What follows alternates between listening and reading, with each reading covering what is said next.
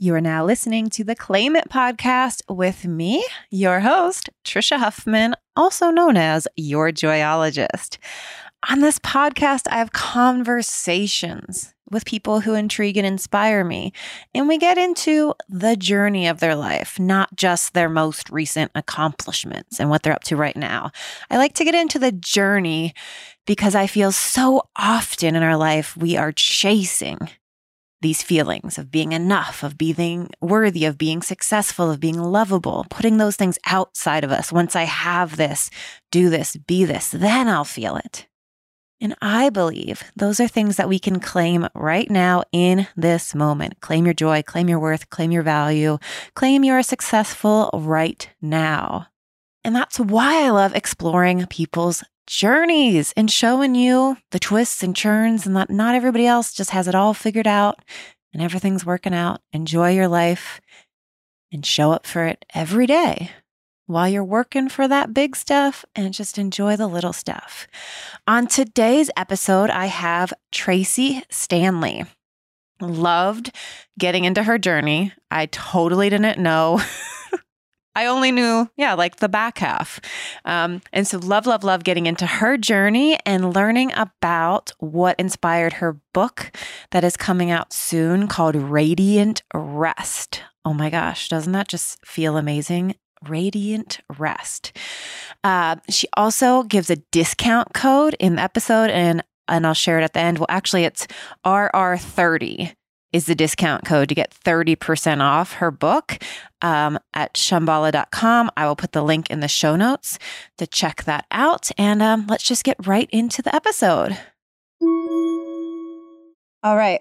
So, yeah, I like starting with uh, what was life like for you growing up and especially like high school ages? Because I feel like that's where we start to feel this pressure of like, what am I going to do with the rest of my life? Uh, you know, and we might feel pressure like I should go to college, or maybe you know, like you had this dream that you were going to be whatever it is. So, what was that time like for you?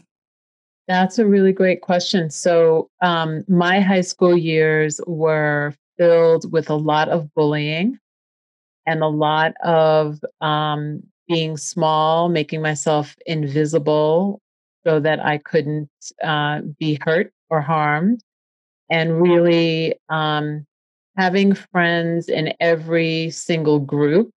Um, so you know, there it I didn't have like a clique.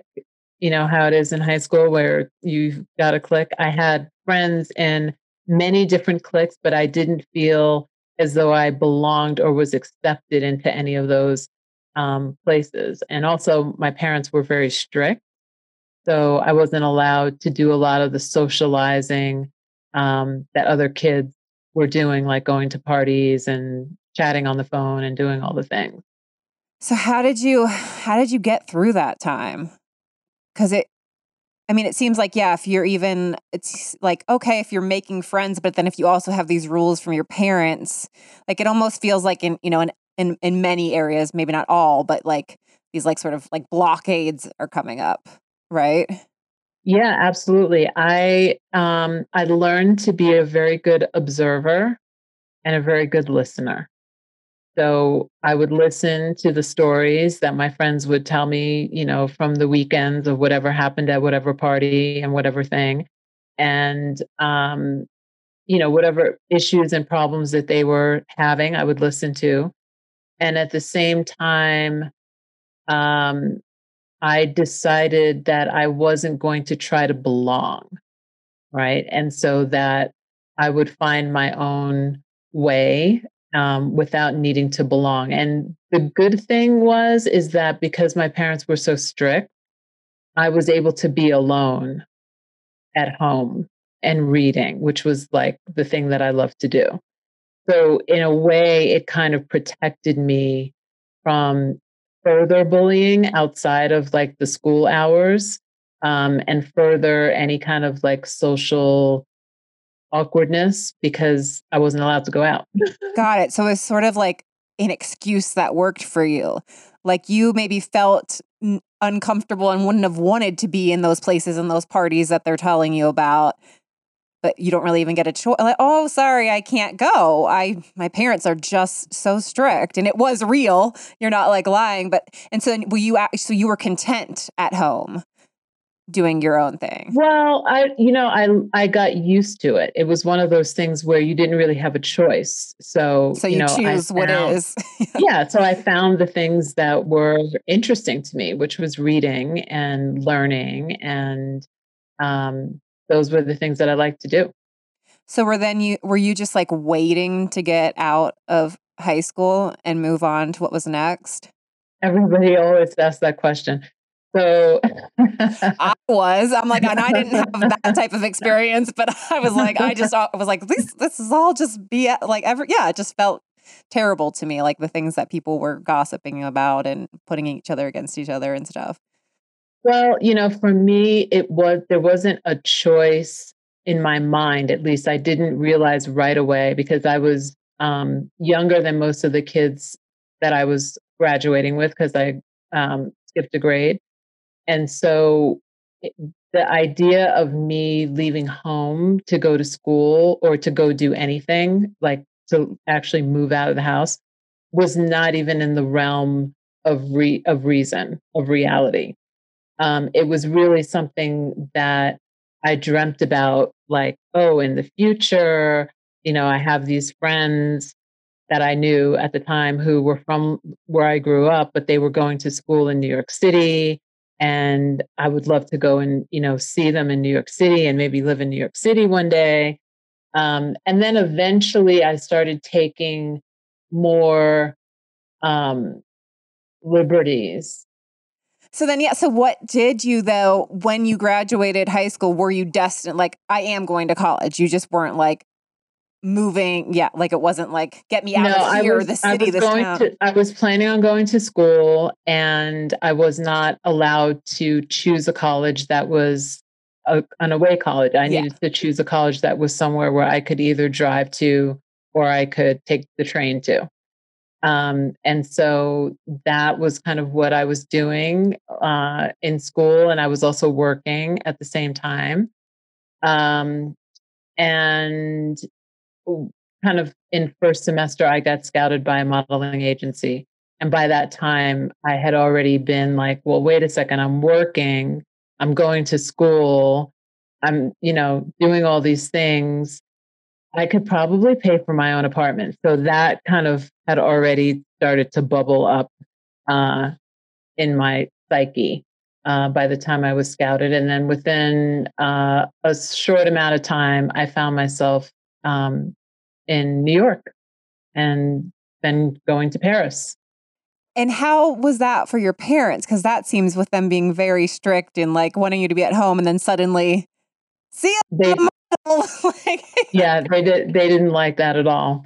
Um, but it was a way for me to get out and travel, which is something that I, as a family, we did often. Was that we would travel together. So I had a love of traveling already. Um, but you know, it was one of those things where it's kind of like, oh, if you go and do this, you're on your own. Don't don't don't ask for any help. And in my mind, I was like, I'm not going to ask for any help. I'm going to go and do what I need to do to make to make it in the world. Yeah. And when you when you were going to go to college, like did you have some big dream of like I'm going to college to be this or it's just like this is the next step? You go to high school? No, I had a very clear uh, intention that I wanted to be a lawyer. Oh. Okay. But then when the modeling opportunity came up, it was just felt probably like I can't pass this up. Well, I wasn't going to pass up people paying me to go live uh, in Europe or do whatever in other countries. Um, so that was uh, the first thing. And because I was much younger than everybody, it didn't seem like I was losing time. It was one of those things where I felt like, okay, I'm going to go and do this. I'll explore. I'll save some money. I'll, you know, get my own apartment at some point in, in the city because I didn't know what that path of, you know, modeling was going to be. Um, and then, you know, I'll come back, take my LSAT and do the thing. Got it. So you were just like, I've, I sort of have a free year since I'm missed school or skipped a grade. So I'll just take this. And what was that experience like modeling? Well, that experience uh, was actually filled with a lot of grace because you can imagine that if someone is really sheltered and their parents keep them protected from everything, you really don't know a lot about the world right. and about people in general. Um, and so I really got to have some big lessons about like what goes on in the world. And then some lessons I was completely oblivious to until much later in life. Um, but it gave me a lot of independence. Um, one of the things that I loved to do was to try to find um, a place that I could live that was not like the tip, the model house where they have like 15 people living in the house, but one or two of us would go out and try to find like an a, actual apartment to rent that wasn't being rented back to us from the modeling agency.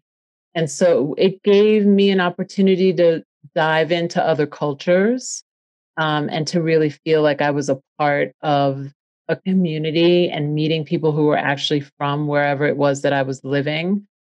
So I just really got to see how similar we all are in all the different places that I lived, right? Is that there was a commonality that I started to notice between people that we have the same fears. Um, we are all wanting the same things. We all want to be happy. We all want to be safe. And so it was a very unifying experience for me for those years that I was um, that I was modeling. And how many years did that end up being? Um, it was about seven years. Thinking, you know, what we hear a lot about the modeling industry, about it being like very catty, it can be. I, I don't know if that's true. That's just like what it can be placed on that. Did you experience those sorts of things? And just like, how was it for your like personal well-being and your self-confidence to and wondering if if the unfortunateness of your high school bullying like somewhat helped you because you were like prepared for you know to put up with all sorts of different people and sort of still be able to keep your peace. Yeah.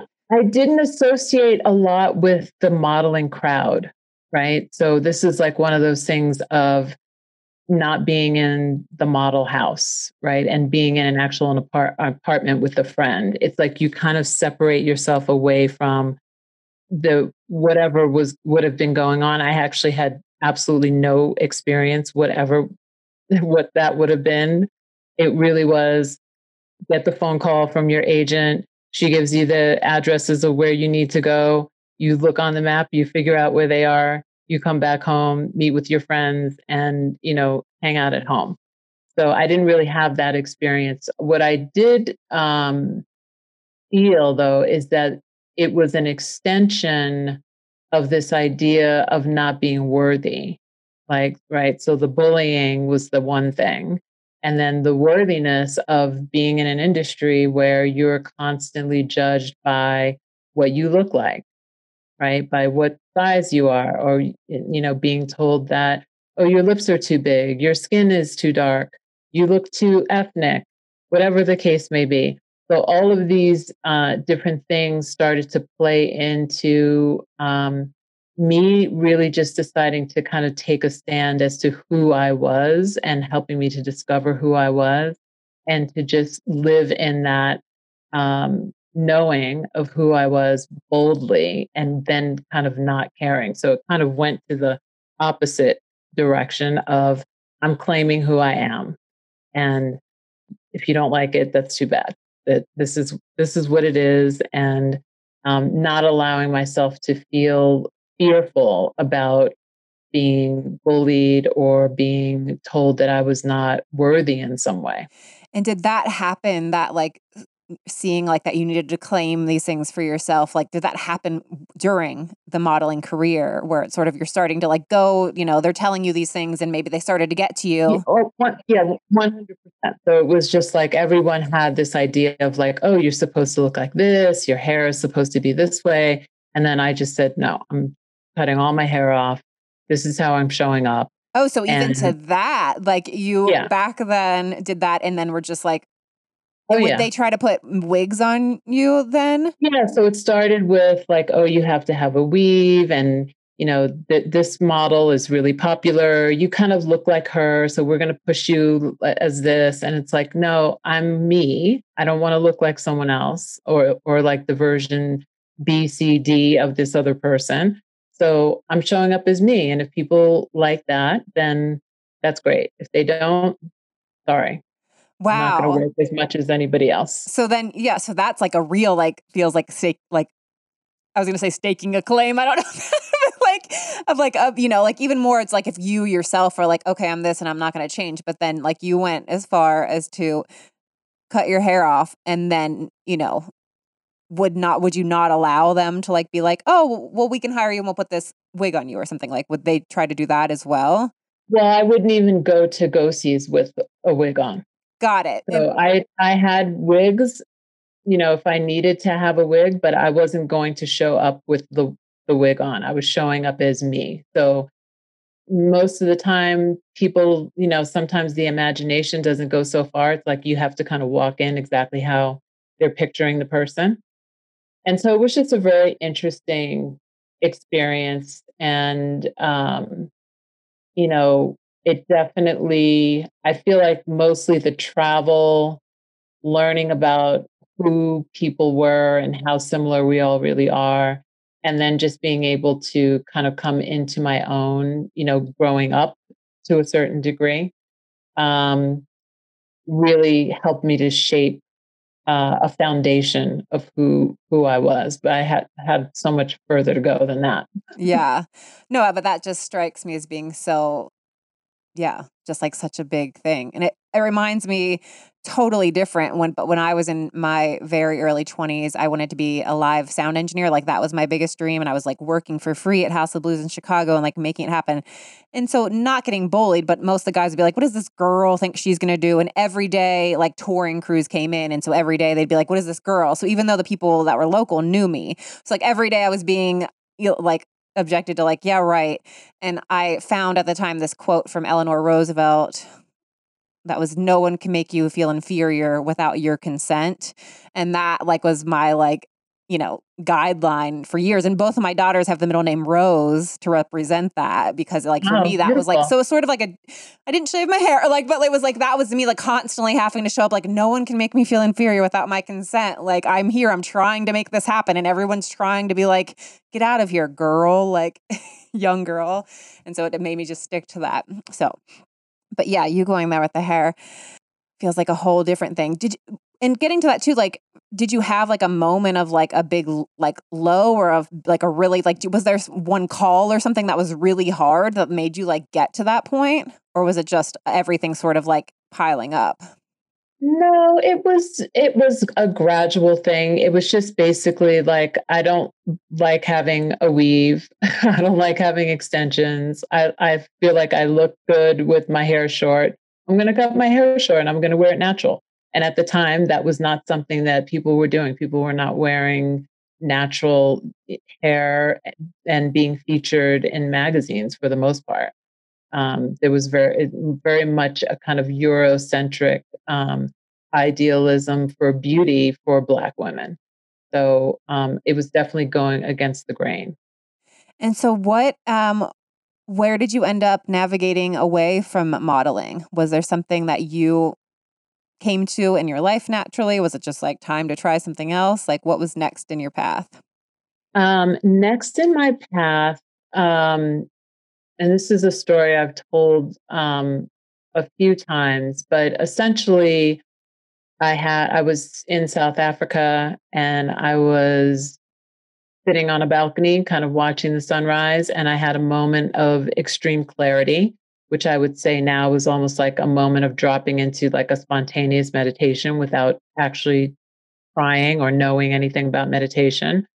And from that moment, I was led to a few books from a friend. And when I read those books, one of them was Way of the Peaceful Warrior. Um, and so that started to shift my perspective. Perspective. It started to shift my perspective about life and everything that I knew about synchronicity and the way things worked. Um, and shortly after that, I I was I lost all of everything that I owned while I was in South Africa. It got stolen, and that was the moment where I decided that I was going to stop modeling and actually move towards something else that I was interested in, which was filmmaking. And so I left modeling and I went to intern um, at a film company that was owned by a friend. It was just like a little startup film production company. And from there, I moved from that company to another company where we built the company from four people to like 40. And um, I spent like 15, 16 years um, in production as head of production and development at a couple of different um, independent film companies and produced like 40 movies. Wow. And were you in South Africa on a modeling job or were you on? Mm-hmm. Yeah, I was there on contract for a modeling job. Oh, okay. And then you happened to be there and everything was stolen. And just that was like sort of a wake up call to. Yeah, it was one of those things where I had already been thinking about um, what I was going to do next. And I knew that there was, I didn't want to be um, kind of still modeling and not that there's anything wrong with that but i i knew for me i didn't want to still be modeling you know at a certain age right? Um and then i think i had um i was doing a editorial shoot for uh, cosmopolitan for south africa cosmopolitan and the person the the girl that they paired me up with on the shoot was 13 I remember thinking, okay, she's 13. And then I was watching kind of what was happening because her mom was there. And I was watching just like what was going on with her as a 13 year old. And I was like, okay, it's time for me to start to like move, think about what I want to be doing next. And then my stuff got stolen. And I already had this awareness of Way the Peaceful Warrior in the back of my mind. Um, so I hope that answers your question. Yeah. yeah. So, and then, so film production. And what was this? You ended up doing that for 15 years? Is that what you said? Mm-hmm. Yep. And how, yeah, what was that like starting something totally, or had you been like exploring with that, uh, like for fun in your modeling years, or sort of just like then starting over, interning?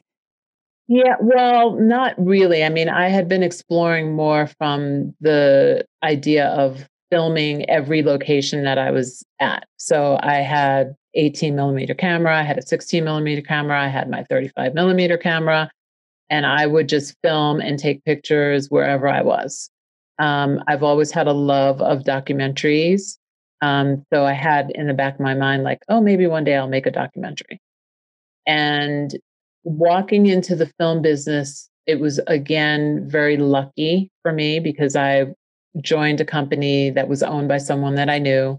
This person did not know anything about filmmaking at all. So it was literally like, you know, me and him. I was the one who was reading the scripts and he was the one who was like financing, you know, the company.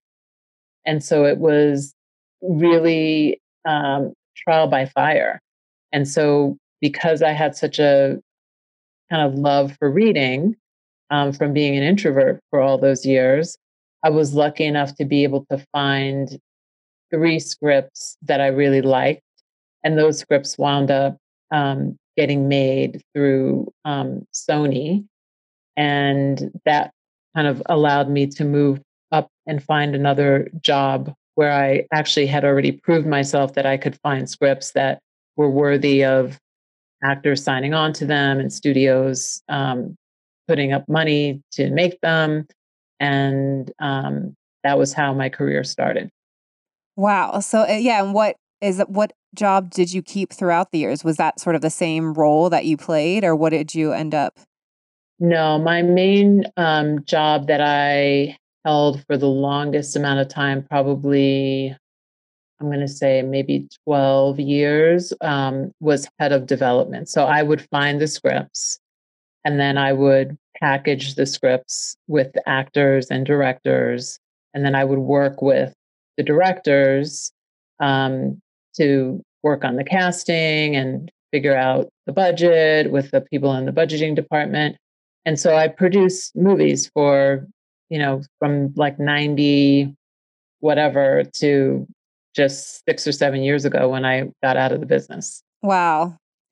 I love that. I just like getting into details because, again, I'm just thinking of people listening there, and it's just like, I just think it's fun to, it opens up so many possibilities, right? Like, I didn't know that's where part of your journey was going to go. And so whoever's home, you know, whatever, it's like, I don't know. It just feels like it breathes life into so many different ideas and like, what? Yeah, sure. Like, pick up scripts and like you figured out what worked. And I'm sure it was so much work and so like, you know, like everything's work and that, but just it's still, I don't just, you made that happen and like putting yeah, yourself out it there. It was work and, and it was fun. And I was willing to put in the work that was required right is that it's like i had an opening that was really um, coincidental and i stepped through that door because it was something that i was interested in doing.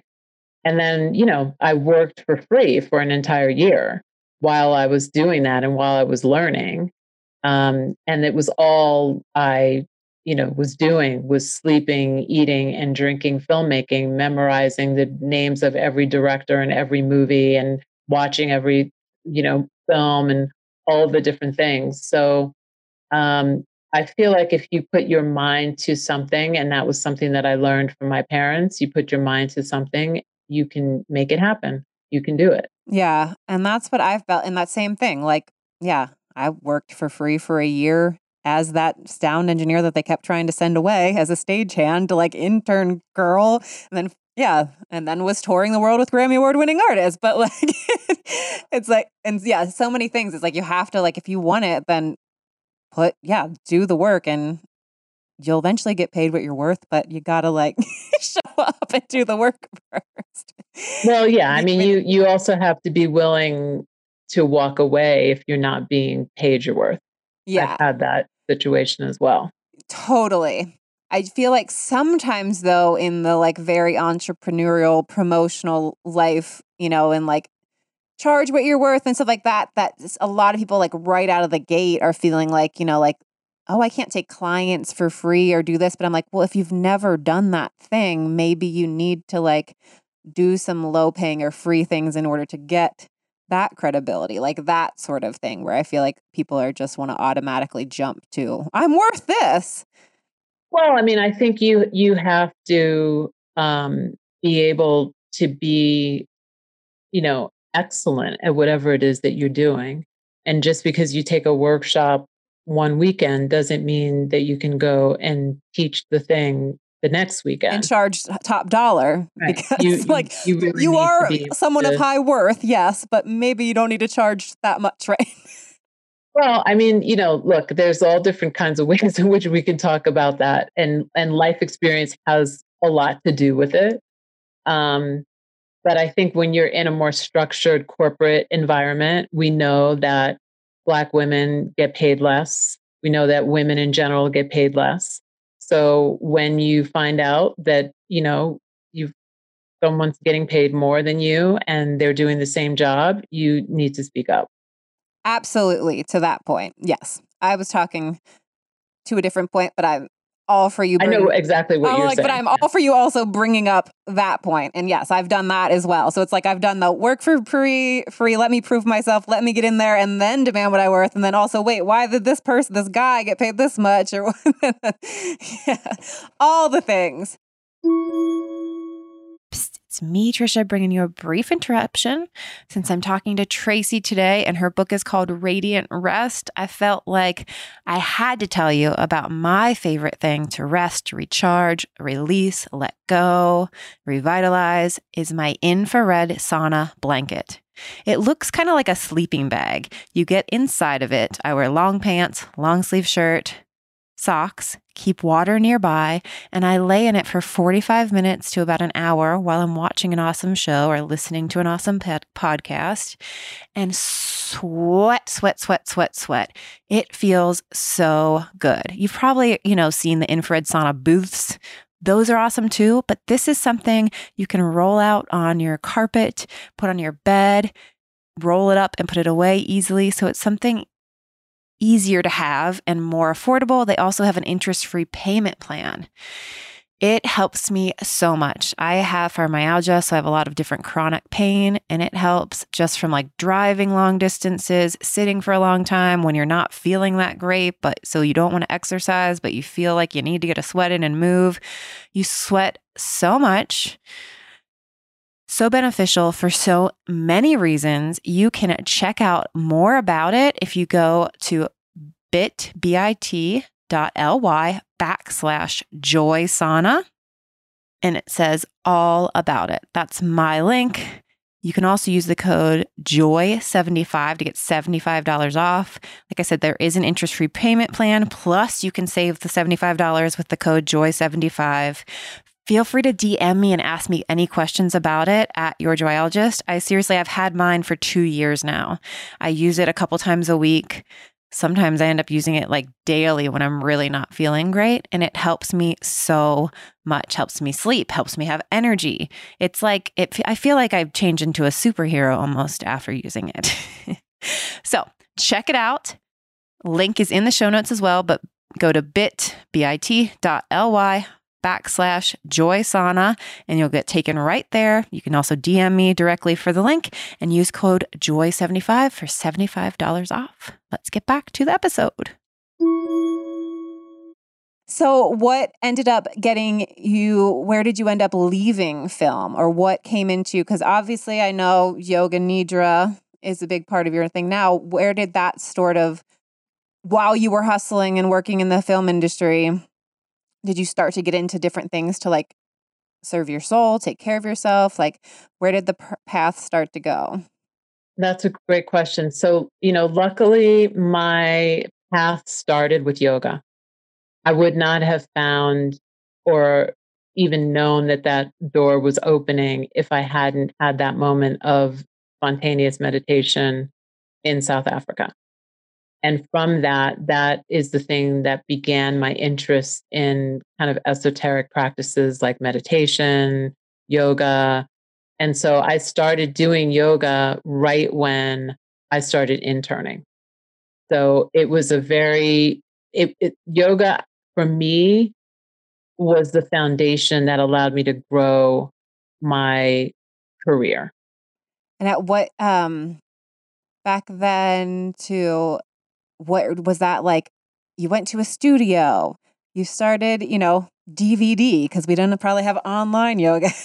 I'm trying to think of like, you know, like how did you get introduced to yoga? Was it a friend or you just walked by or starting to feel like after like having that moment, like wanting a deeper connection? I wanted a deeper connection. I walked into a yoga studio. I didn't know anything. The woman at the front desk said, You're a beginner. Go to this what go to the class to the left.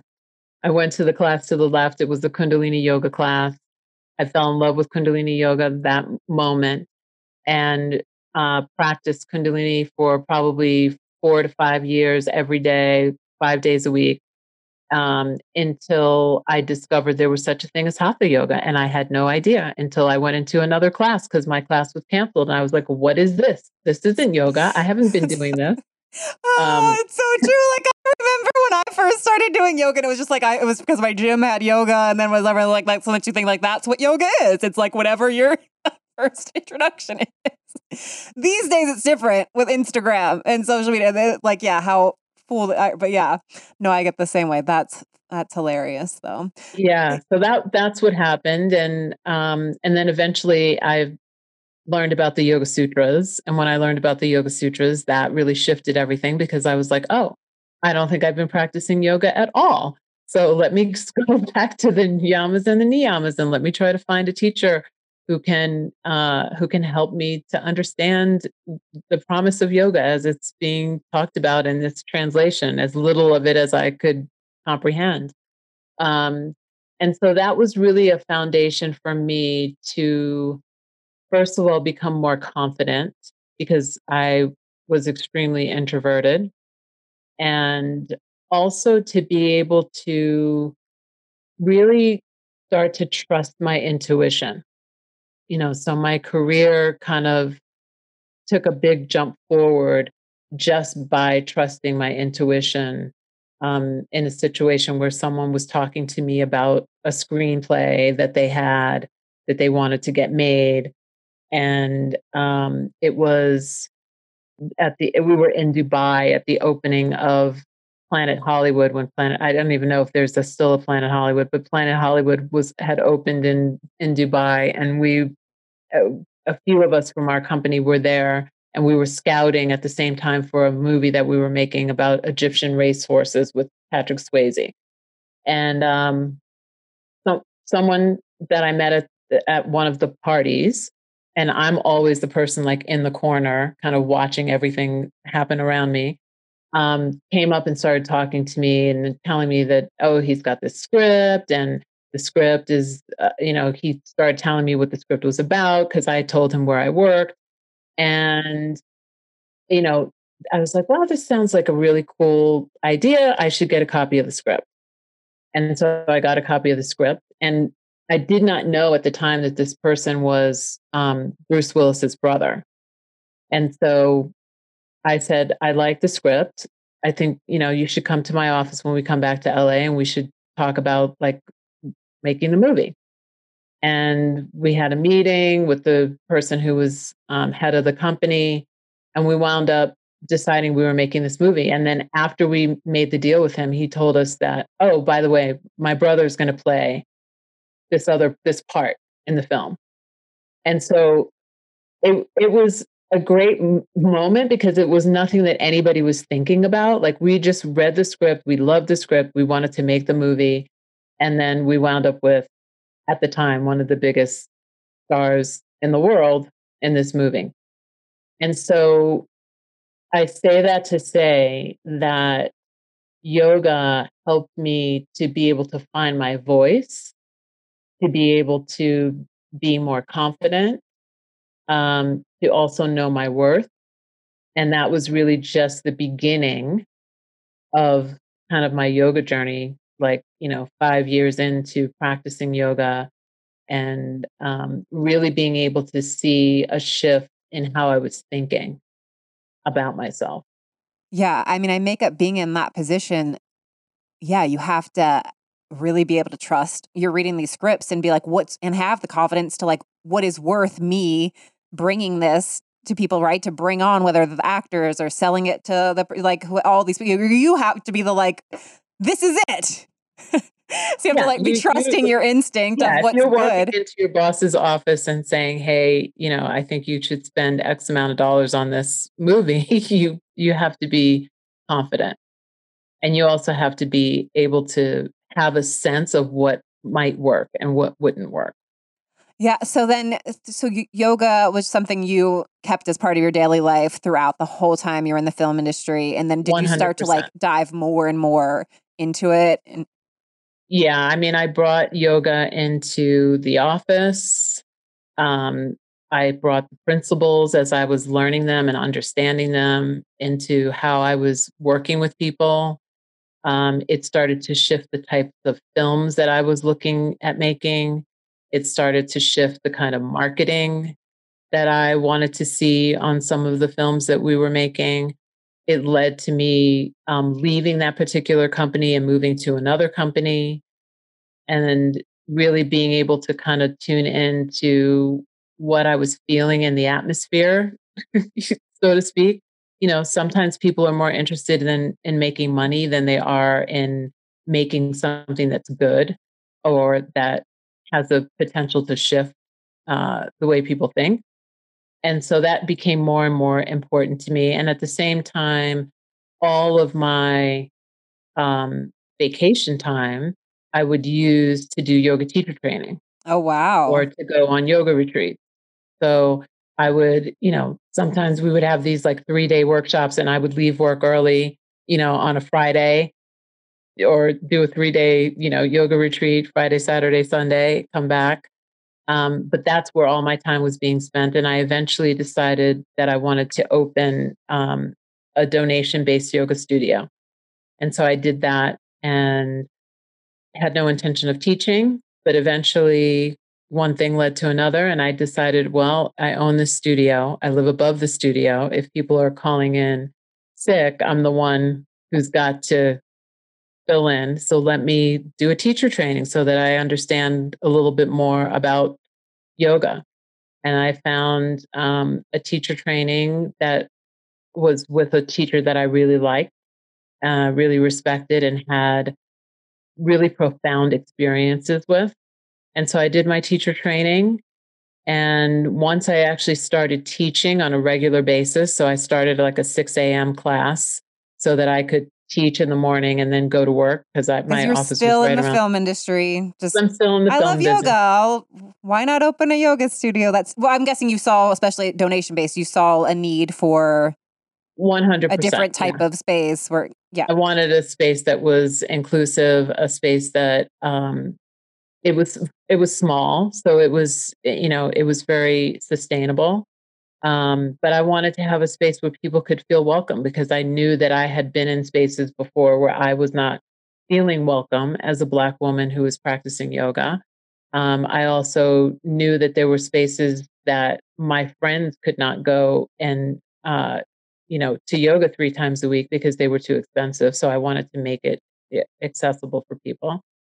And so that was really a, a game changer. Once I started teaching, I was like, you know, there's more effect for good that I can make as a teacher sharing these practices than I can by making another action movie. And since I don't have complete control over every single movie that I make, you know, I can have certain control over a few things here and there that I can put together and, you know, make something that's in alignment with my beliefs and with the message that I want to send out to the world. But overall, as a producer that works for a production company, oftentimes you're kind of assigned projects as well. Um, and so that was really the beginning of me kind of feeling like the future for me was going to be teaching yoga full time.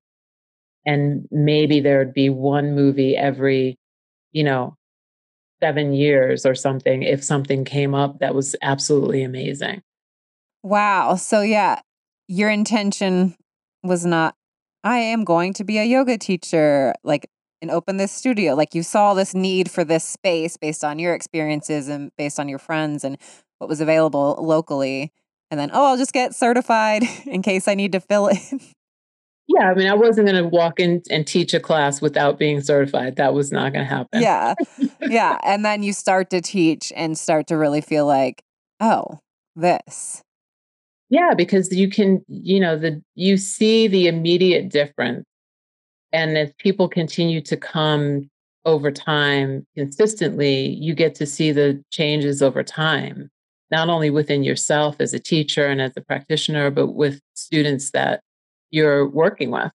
Um, and so there were many, many profound experiences. There's many um, of the same people that would come to that studio uh, over a decade ago that still come to classes with me, even online.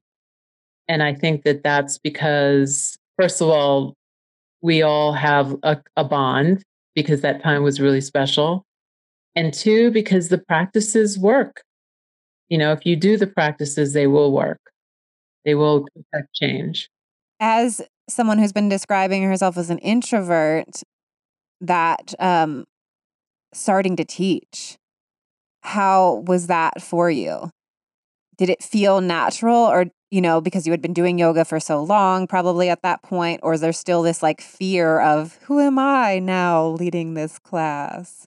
No, it didn't feel natural. It felt, um, you know, so back in the day when I first started teaching, as I think many teachers do, you're demoing in the front of the room, right? So it's only when you really divorce yourself from being attached to the yoga mat and doing the demos that I feel like you move into a different realm of teaching. And that took me a long time to to do because it was a safety net for my introversion. So I slowly had to kind of make my way um, out of doing that and just become um, a teacher that was seen in a different way and allowing myself to connect with the students in a different way, like really connecting with them because I'm not demonstrating all the poses. Yeah. Yeah. So like I know. So yeah, the difference if the teacher you're at a yoga class and the yoga teacher stands at the front the entire time and does the flow or does the practices with the students yes they are looking at you likely and they are you know giving cues but they are also standing up there. Whereas you're saying moving around the room you're guiding yeah. them with the voice yeah, you're, you're connecting with them and then also you know letting go of playing music in class because that's another distraction at least for me it was a distraction and a and the safety net of keeping almost like you know an invisible sheath between myself and the students. And so being able to let go of using music let go of demonstrating using my words connecting um, was a real it made a real difference in how i was teaching yeah. And also why I was teaching. So yeah, I was like, as you were describing the like taking the music away too, then I was sort of like feeling these like layers fall away. And um, yeah, I can't remember what it was, but I, I had Tara Stiles on before and she said something, yeah, like very interesting. Oh, I think it was when she does her teacher trainings, uh, like that she has each person sort of like guide the class like not using words just their bodies and that how that made them drop more into like the body instead of like what should i be saying doing this? Like this like putting up these walls of like i am a teacher and what am i supposed to look like? I don't know that kind of reminded me of that. Yeah and that that's very similar to what um, i would teach in my yoga teacher trainings would be actually you standing at the front of the room and instructing the class without moving your body and only using your words and descriptions to be able to um, communicate clearly what it is that you that you want from the student. Yeah i remember years ago i did a teacher training and that was the way that yeah it was like the idea was to not be demonstrating but to be the guiding and that was like so yeah it felt so scary like yeah because when you're when you're demonstrating then you're you're setting some sort of like uh you know, I don't want to say a rule, but you're giving someone a visual of what it what they think or what you even think it's supposed to look like. And all of our bodies are different. We're all going to feel into our bodies in a different way. So it's interesting. So then how how, did that evolve. And also oh wait i you, you mentioned something too that it was sort of like showing you like reminding you of like yeah what you want how you want i don't know what you said but it was i wanted to ask you like do you know what i was how i was teaching and what i was teaching. Yeah. Mm, and why i was teaching why the, yes the why, why you're constantly being reminded of why you're teaching. So yeah i wanted to ask yeah the why was really about transformation. You know it's the the practices that i was being given um, by my teachers were very transformative. And they didn't require a lot of asana. It was mostly meditation, relaxation. And so um, I started to shift how I was teaching because of the experiences that I was having.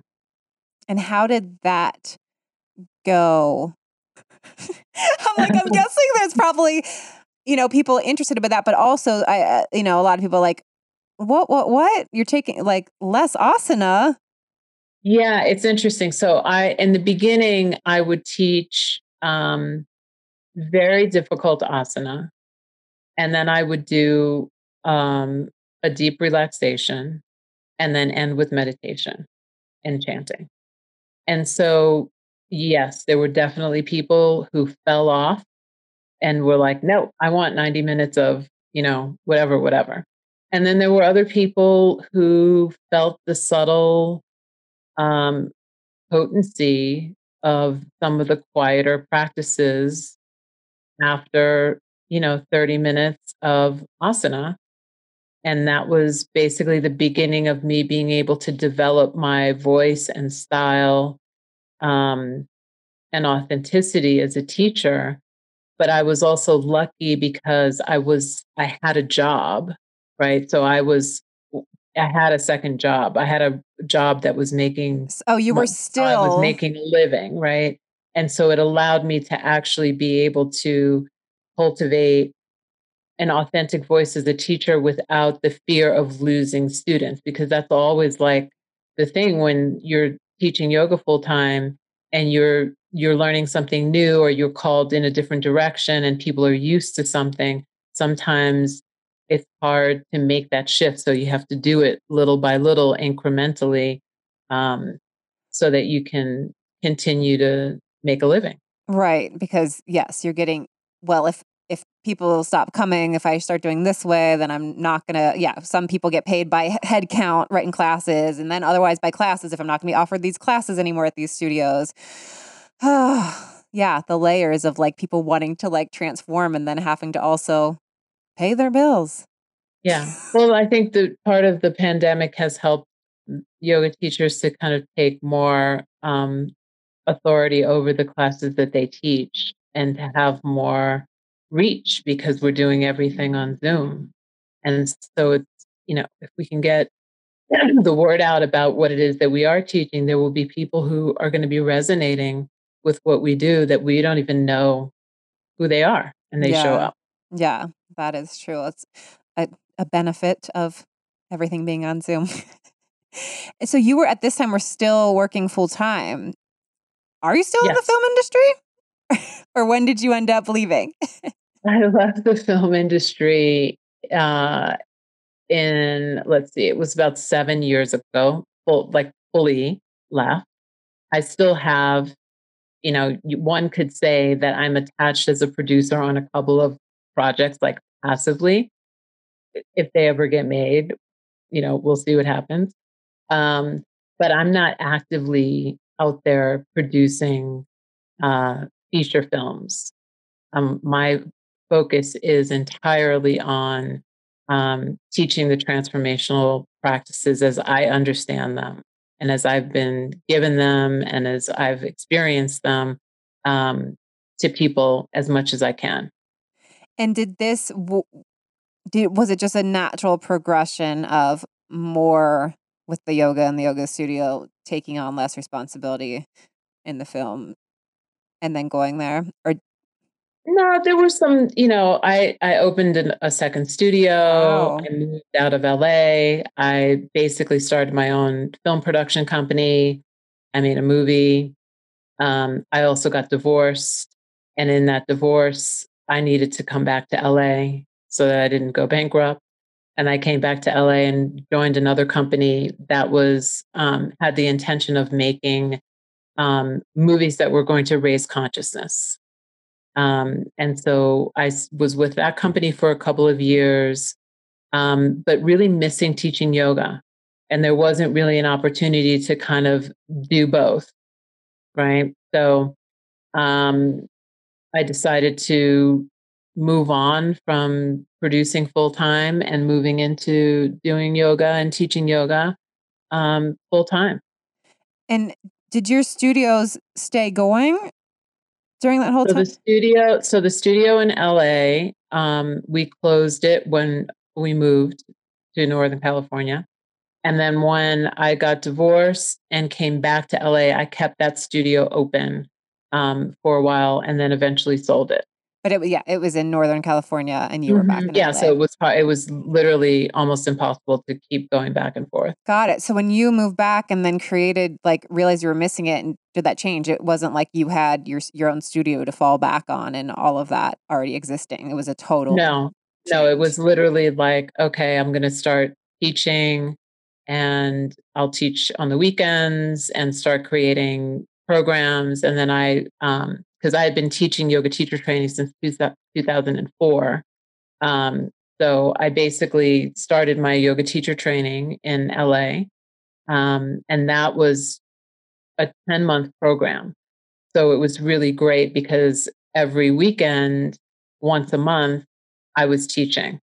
Um, and then I had a couple of classes that I was teaching in studios nearby. Um, and so that was really how it started. Um, back in LA to kind of come um, back into teaching full time. And that was, it's just like coming home. But yeah, you had already had the built in the teacher trainings that probably then help. Cause yeah, I've talked to other and I have friends that are yoga teachers and it's a challenging thing to for many people to stay yeah financially sound if they're only teaching mm-hmm. yoga classes or then they're teaching yeah. like 40 class like yeah right yeah. now that's probably impossible but yes when studios were all open all the time like crossing uh, town to teach three classes a day in different places so you already set up where you didn't have to go into it like that or was it too yeah and i would that's not something that i would have done because yeah. i did see that a lot of my friends and teachers were driving all over town and really exhausted and yeah. not able to do their own practice um, and so because i had my teacher training it made it a lot easier and one of the things i think that is a is unfortunate i think this is changing but that in yoga teacher training, there's really generally not a business module that's very effective for the yoga teachers for them to understand how to run their business, quote unquote, of yoga to help them maintain and sustain a living while they're doing the very thing that they love and being able to stay authentic to um, their practices and to keep up their own personal practice. It's it's very hard. Yeah, uh, I have a friend and past guest, Katie Brauer. She's based in San Diego, but she's made, you know, pretty much like her. She's been a teacher and done teacher trainings for years, but she's made sort of created her own business for the last several years. That that's her focus is like serving yoga teachers and other, and that to like teach them how to, you know, actually be able to like create themselves in a business and like you know have their integrity and want to show up and do these classes and uh, also like get paid and, do these different things. So, where did the idea for your book come from? Was that something you had within you, or like someone else brought the that idea to you? That's a really good question. So, you know, what I would say is, um, I never thought about writing a book about yoga nidra. Um, it's been my beloved practice for a long time since it was introduced to me almost 20 years ago. Um, I was actually in the midst of writing um, my book proposal and sending out my book proposal for um, my memoir slash practice book. And I had, you know, I love manifestation rituals. So I sat myself down and I I checked in with a couple of friends who are writers about publishers. And then I came up with this list of 10 publishers that I would want to publish my book. And I wrote it down. I did this little ritual. And five minutes after that was over, I had an email in my inbox from my current publisher, Shambhala. And they were asking if I was interested in writing a book on Yoga Nidra.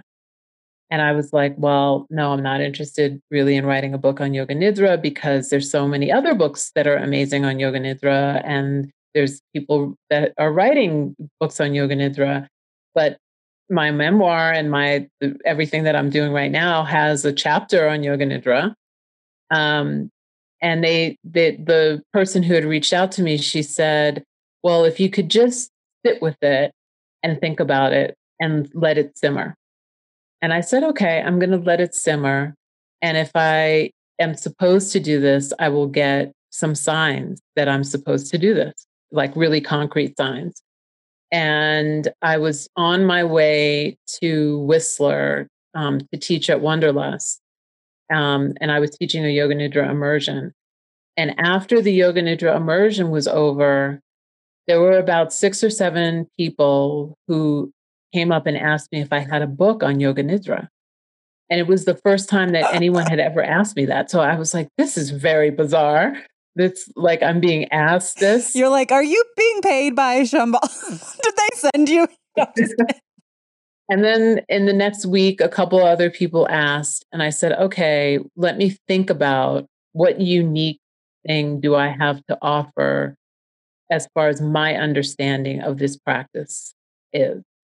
And I started to write down what my unique understanding and how the practice had blossomed for me um, and how I was using the practice and how it was empowering me and how I was also seeing and interacting with people um, that were practicing yoga nidra in immersions or teacher training.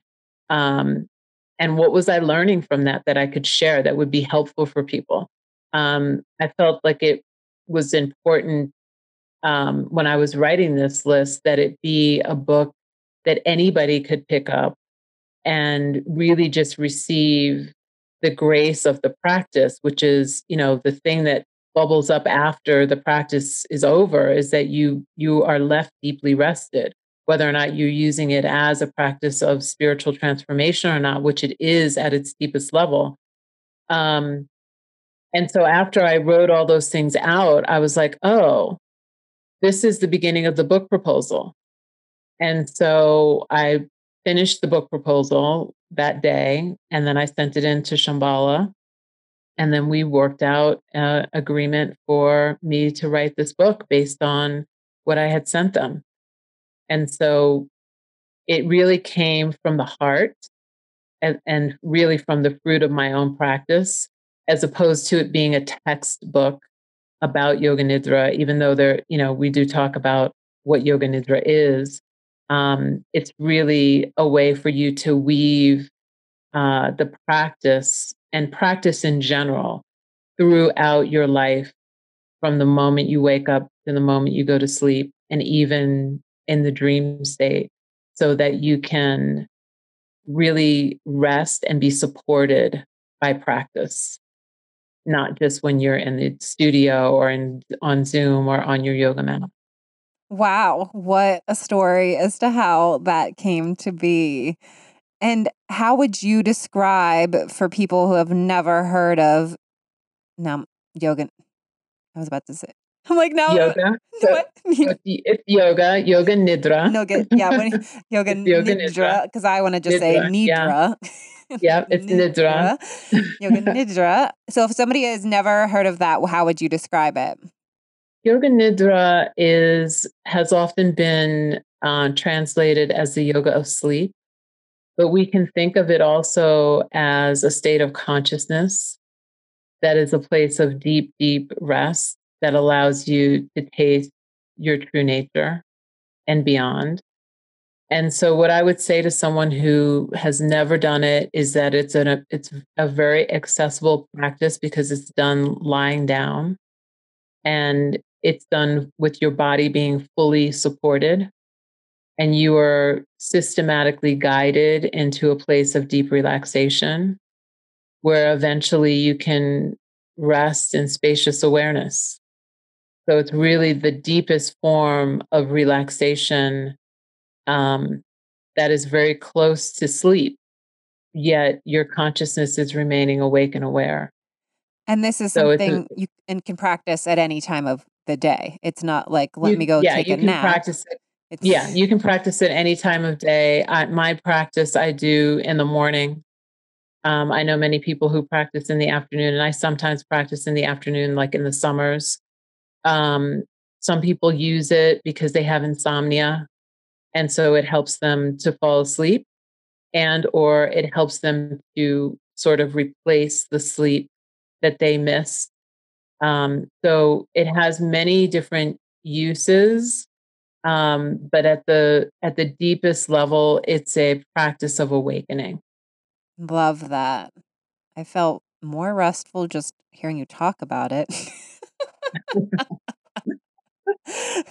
And so are you still planning on uh writing the memoir yeah so the memoir is is in it's it's happening um and but first we've got to get radiant rest out to the world. It comes out on March 9th. Oh, so. it's still not out yet. Yeah. It's coming so it comes so out soon. March 9th. I'm, Radiant I'm Rest. supposed to be getting all of my copies soon. Um, and, you know, for your listeners, we actually have a coupon. If they want 30% off of Radiant Rest, they can go to Shambhala's website and they can use the code RR30 to get um, 30% off. So my my focus now is teaching yoga, sharing yoga, practicing yoga, learning more about yoga, and writing and sharing from from those experiences. Awesome. And I just the title Radiant Rest is I just love it so much.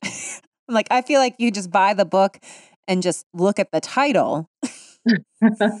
like, yes, open the book and read the book, but I'm like, just having that there doesn't, it just feels like more expansive in my life. Like, ah, radiant rest. Like, I have permission because we're so like that's a great hustle, word those go. are two great words that you just use expansive because that's what the practice is and sometimes we need someone to give us permission to be able to know that it's our birthright because it is our birthright for each and every one of us just like the breath for us to be able to deeply rest so it's important yes um oh and the code that you gave that can be for pre-order and once it's out or is that just for pre-order um, it's for pre-order, and also um, it'll last for a little bit while.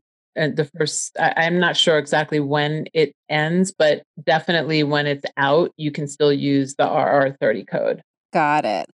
Awesome. Okay, I'm going to get to the questions I ask everybody. The first is I'm going to pull up an image. These are phrases that I have. I have a product line, and these are all phrases that go on keychains. Oh, cool. And I ask every guest to pick not necessarily which phrase they like the most, but which one they feel they would like in a like as a reminder in their life every day and why. Because then I'm i will send you the keychain. Say I Oh, that's that's even better. Thank you. I'm going to say I choose joy. And why is that one feeling like the one you want to be reminded of? Yeah, you know, choosing joy um, is an act of resistance, especially in the times that we're in now with all that we're facing. Um, and so, my joy, I understand and I know is something that is eternal within me. And it's my sacred right to experience that on a daily basis. So, I choose joy. Yes. Thank you for that whole thing you just said there. it's so beautiful and powerful and true. um, I ask everybody to apply this phrase to their own life. What is easiest for you is not always what is best for you. So maybe a habit, a way of being that you fall into. So what is easiest for me is blank. What is best for me is blank. Hmm, that's interesting. Well, what I can say is I'm going to just rephrase it for a little bit to say that what's best for me is self effort because I don't believe that anything comes without some self effort. So we can go back to the idea of interning for a year, right? That's a form of self effort that allows you to be able to move towards the thing that you want or your goal right? Is just being able to allow that self effort to be a little bit of the friction that allows transformation to happen. I'm not sure that transformation, although it can happen by grace, and that that generally has some preparation happening, but it can ha- it can descend by grace. But most of us, I know for me, I've needed to have self effort, um, and so just remembering self effort without it being a grind, without adding the toxic grind culture overlaying that, um, and really just refining uh, what it means to practice. Yeah, I love that. And I believe for sure self effort because I can see there's definitely been times in my life, like my father passing away suddenly created a big transformation in my life. So that could have been grace, but also no, because I chose to make huge changes in my life mm. based on, you know. So yeah, I think mm-hmm. there's probably always self effort, like even if life hands you this big thing transformation. Well, and you, you have to choose, be you have to choose though. Yeah, you, you choose. You're stepping through the door that has been mm-hmm. opened for you or cracked open. Yeah. So I see that. Um, oh, what is a go to to raise your joy levels? Mm, hiking in nature gardening, anything in nature, going to the beach, doing yoga nidra in the sand, anything that has to do with nature is going to just elevate my joy. Yes, love that. And it's just even just stepping outside when you're like, I don't have time, just stepping outside and looking outside, look, looking at the sun like helps me or looking at the sky. Okay, the final thing is the name of the podcast is Claim It. The meaning of that is because I feel so often we're chasing, like, oh, I'll be worthy enough, lovable, successful, filled once I do this, have this. You know, we just keep chasing these feelings. And so I believe we can claim those feelings for ourselves every single day. Sometimes we need to do it every moment of the day. what are you claiming for yourself right now? Mm. Right now, I am claiming my birthright of joy of deep rest and of being able to have access to practices that lead me back to my true nature. Yes. Thank you so much, Tracee. It's been so great to learn about your journey and your path and all they're up to and the whys. And yeah, the way that you speak to it, just um, thank you. Yeah, you just speak with so much uh clarity and space. I don't know if that makes sense, but that's what just came up. I'll take those two. Thank you, Trisha. It's been a pleasure, first of all, to meet you and to be a guest on the podcast. Wonderful. Thank you. Wow. Isn't it fun to get into people's whole journeys? And aren't you more interested in yoga nidra? I'm still hesitating when I say it. Yoga nidra. Um, I really am. like, who doesn't want to feel more restful? So again, you can go to shambhala.com backslash radiant.rest. But I'll just have the link for you in the show notes and use the code RR30 to get 30% off her new book, Radiant Rest. You can pre order it, which, by the way, pre orders are really, really awesome for authors and help them, um, you know, just like get the book more on those like lists and analytics and all that stuff, algorithms and all those things. So, always awesome to pre order a book if you are interested. Um, for full show notes, go to yourjoyologist.com backslash podcast and you'll find all the guests there with links. Feel free to DM me if you have any questions. Uh, Tracee, everything her is at Tracee Stanley, and Tracee is spelled with two E's. Oh, no, not Tracee Stanley. TraceeYoga.com is her website. And she also has radiantrest.com. Uh, I'm everything me is at your joyologist on social media and yourjoyologist.com. I love hearing from you, why you're listening, what you loved, even like what you want. What would you like more of? Whew, I'm a growing, evolving pe- person. And um, I realize I am not the perfect podcast host and speaker. I am growing and learning and evolving as I go, and also trying to enjoy it all because I do love having these conversations. So, anyway, I love your feedback. You can also email podcast at yourjoyologist.com.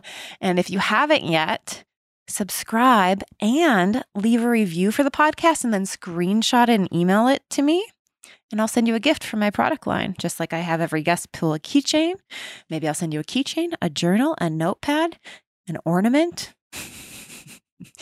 a magnet, a wine glass, a mug. You just don't know. For full products, go to shop.yourjoyologist.com. And um, yeah, make sure to download my daily inspiration app if you haven't already. It's called Own Your Awesome in the Apple app and Google Play app stores. Hundreds of powerful thoughts and affirmations to empower your day. Final thought What are you claiming right now? What are you claiming for yourself right now? Feel it, claim it, maybe say it out loud wherever you are. I claim joy. All right. Thank you so much for listening.